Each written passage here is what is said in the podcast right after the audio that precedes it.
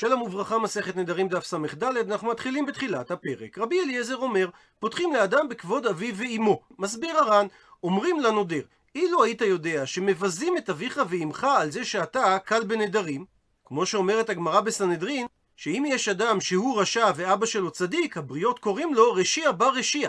וזה דבר שמבזה את הוריו, אז כלום היית נודר?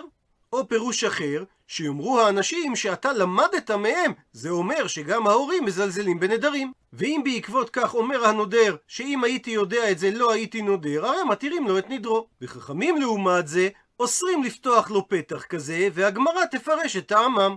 אמר רבי צדוק, עד שפותחים לו בכבוד אביו ואמו, יפתחו לו בכבוד המקום. כלומר, לשיטת רבי אליעזר, כשם שהוא מתיר לפתוח את הנדר על ידי שימוש בכבוד אביו ואימו של הנודר, יהיה מותר לפתוח את הנדר גם על ידי שימוש בכבוד המקום, שאומרים לנודר, אילו היית יודע כשנדרת שהיית מקל בכך בכבוד המקום, כפי שאומר המדרש ספרי ברש פרשת מטות, שהוא כנודר במלך עצמו, אז כלום היית נודר?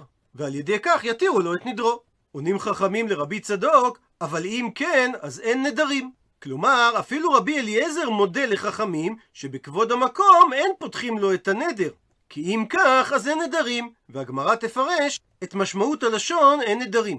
וממשיכה המשנה, ומודים חכמים לרבי אליעזר בדבר שבינו לבין אביו ואמו, שפותחים לו בכבוד אביו ואמו. הוא מסביר המפורש שמדובר שהוא הדיר אותם והם צריכים לו להנאתו, ואז פותחים לו את הנדר בכבודם. וממשיכה המשנה, ועוד, כולה אחרת, אמר רבי אליעזר שפותחים בנולד. הוא מסביר המפרש שנולד זה דבר שלא היה בעולם בשעת נדרו עדיין, והוא בא לעולם רק לאחר שהוא נדר. וחכמים אוסרים, הוא מבאר את המשנה כיצד.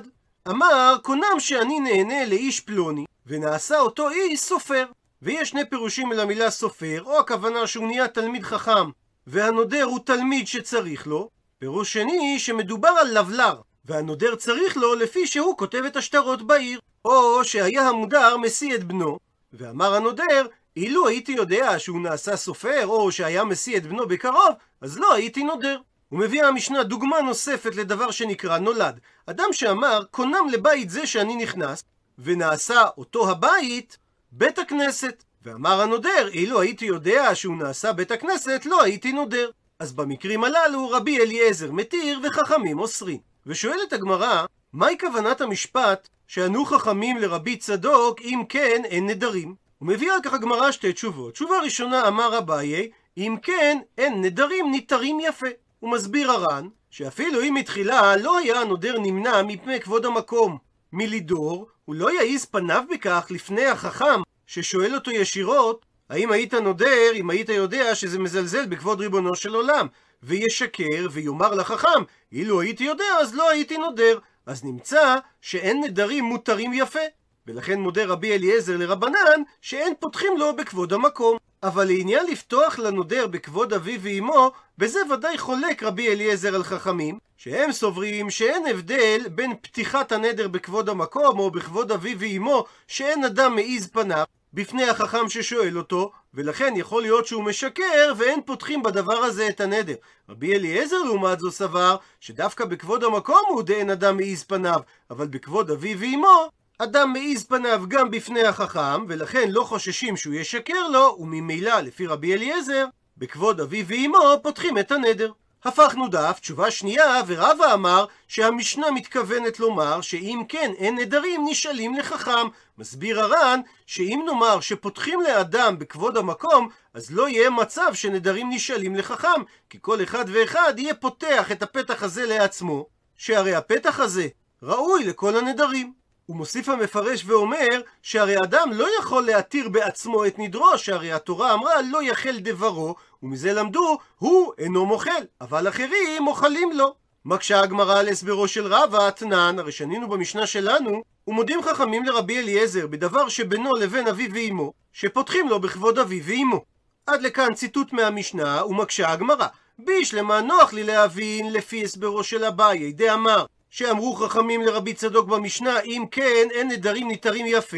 הכה, כאן, בנדרים שבינו לבין אביו ואמו, מודים חכמים לרבי אליעזר, שפותחים לו בכבוד אביו ואמו, שכיוון די חצף לי, היי חצף לי. שכיוון שהוא כבר החציף והעיז את פניו כנגד ההורים שלו בכך שהוא אסר עליהם ליהנות מנכסיו, אז הוא יכול היה להמשיך לחציף את פניו גם כנגד החכם ששואל אותו. ולכן אם הוא אומר שהוא מתחרט, ודאי הוא נתחרט בליבו.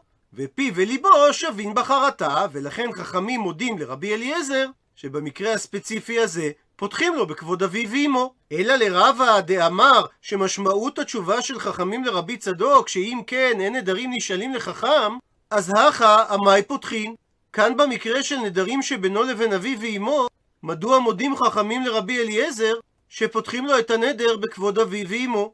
שהרי גם במקרה מעין זה, קיים החשש שאנשים לא יבואו לחכם כדי שיתיר להם את הנדר, אלא שיתיר הנודר את הדבר בעצמו. מתרצת הגמרא אמרי, אמרו על כך את התשובה הבאה, כיוון דכל נדרי לא סגיה להון דלאו חכם, כיוון שבשאר הנדרים אין פותחים בהם בכבוד אביו ואמו, ומתוך שהנודר אינו יודע למצוא בהן פתח, אז צריך הוא שילך אצל חכם, אז הכא נמי, אז כאן גם בנדרים שבינו לבין אביו ואמו, דווקא מתוך שהורגל ילך אצל חכם, אף בנדרים הללו, הוא ילך אצל החכם, ולכן פותחים בנדרים שבינו לבין אביו ואמו בכבודם.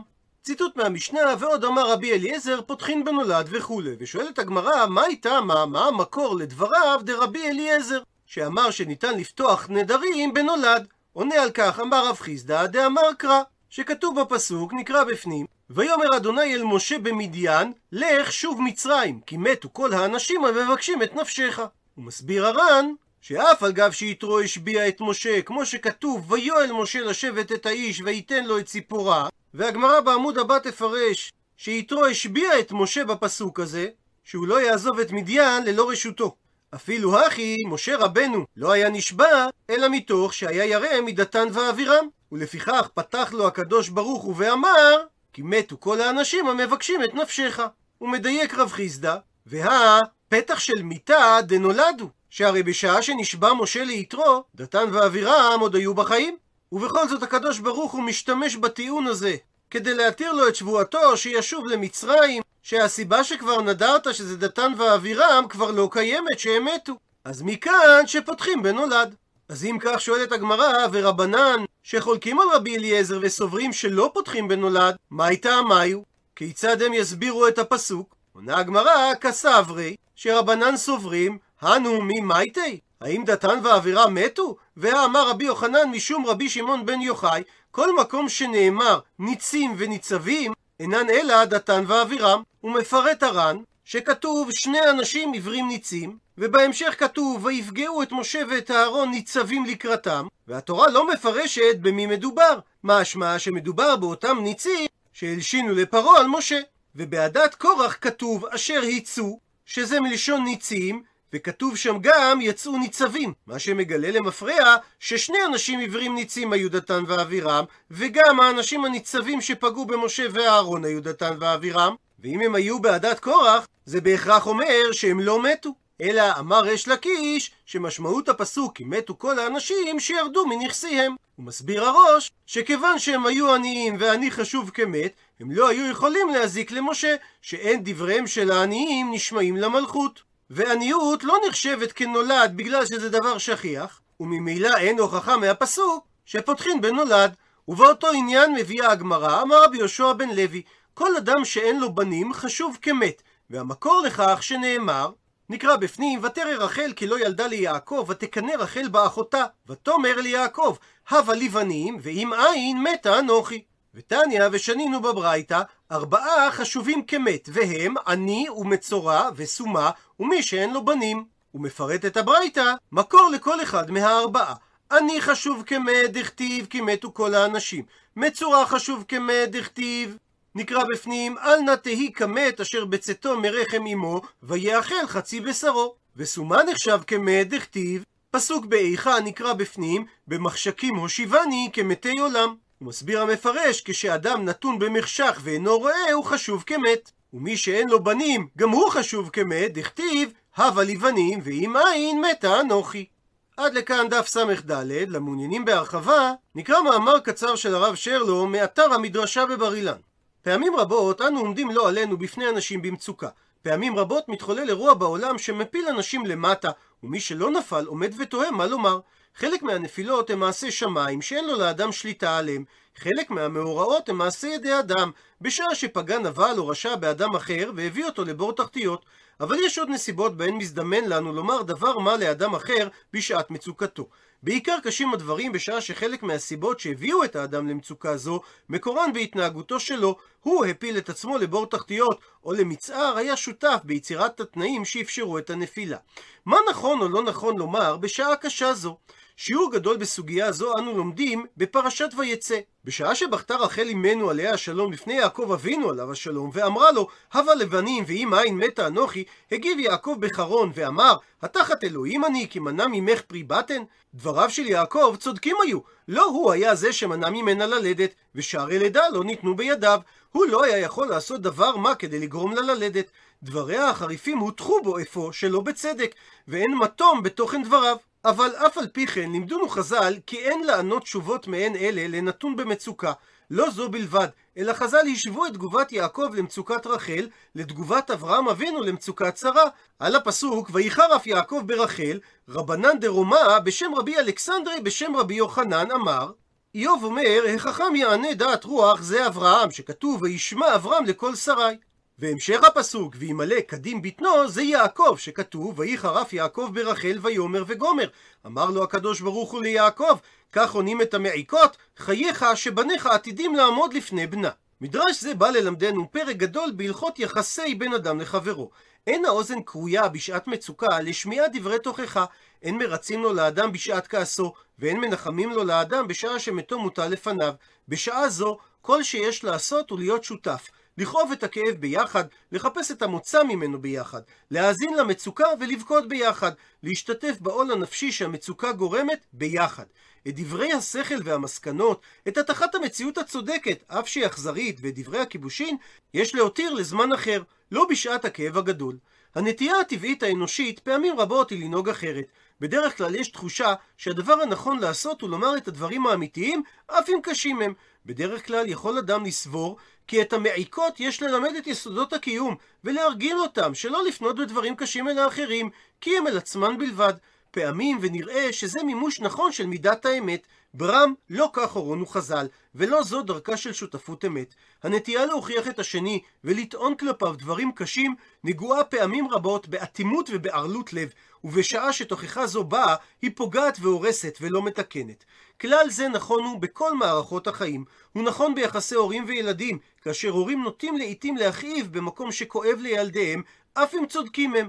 הוא נכון גם במערכות חברתיות, בהם ניתן לתלות את האשם באחר ולטעון כלפיו כאילו היה נוהג נכון בהכרעות מוקדמות, לא היה מגיע למקום שהוא מצוי בו כעת. ברם, חכמים לימדונו לנהוג אחרת, ואת המאבקים האידיאולוגיים והחינוכיים לנהל במקום בו לא מדובר במי שהמציאות מעיקה עליו. אותו יש לחבק ולאהוב, לנהוג בו באמפתיה, לאמצוא אל הלב, ולהיות יחד עמו בשעת שברונו. עד תאיר עליו מחדש השמש, ואור חדש עליו יזרח.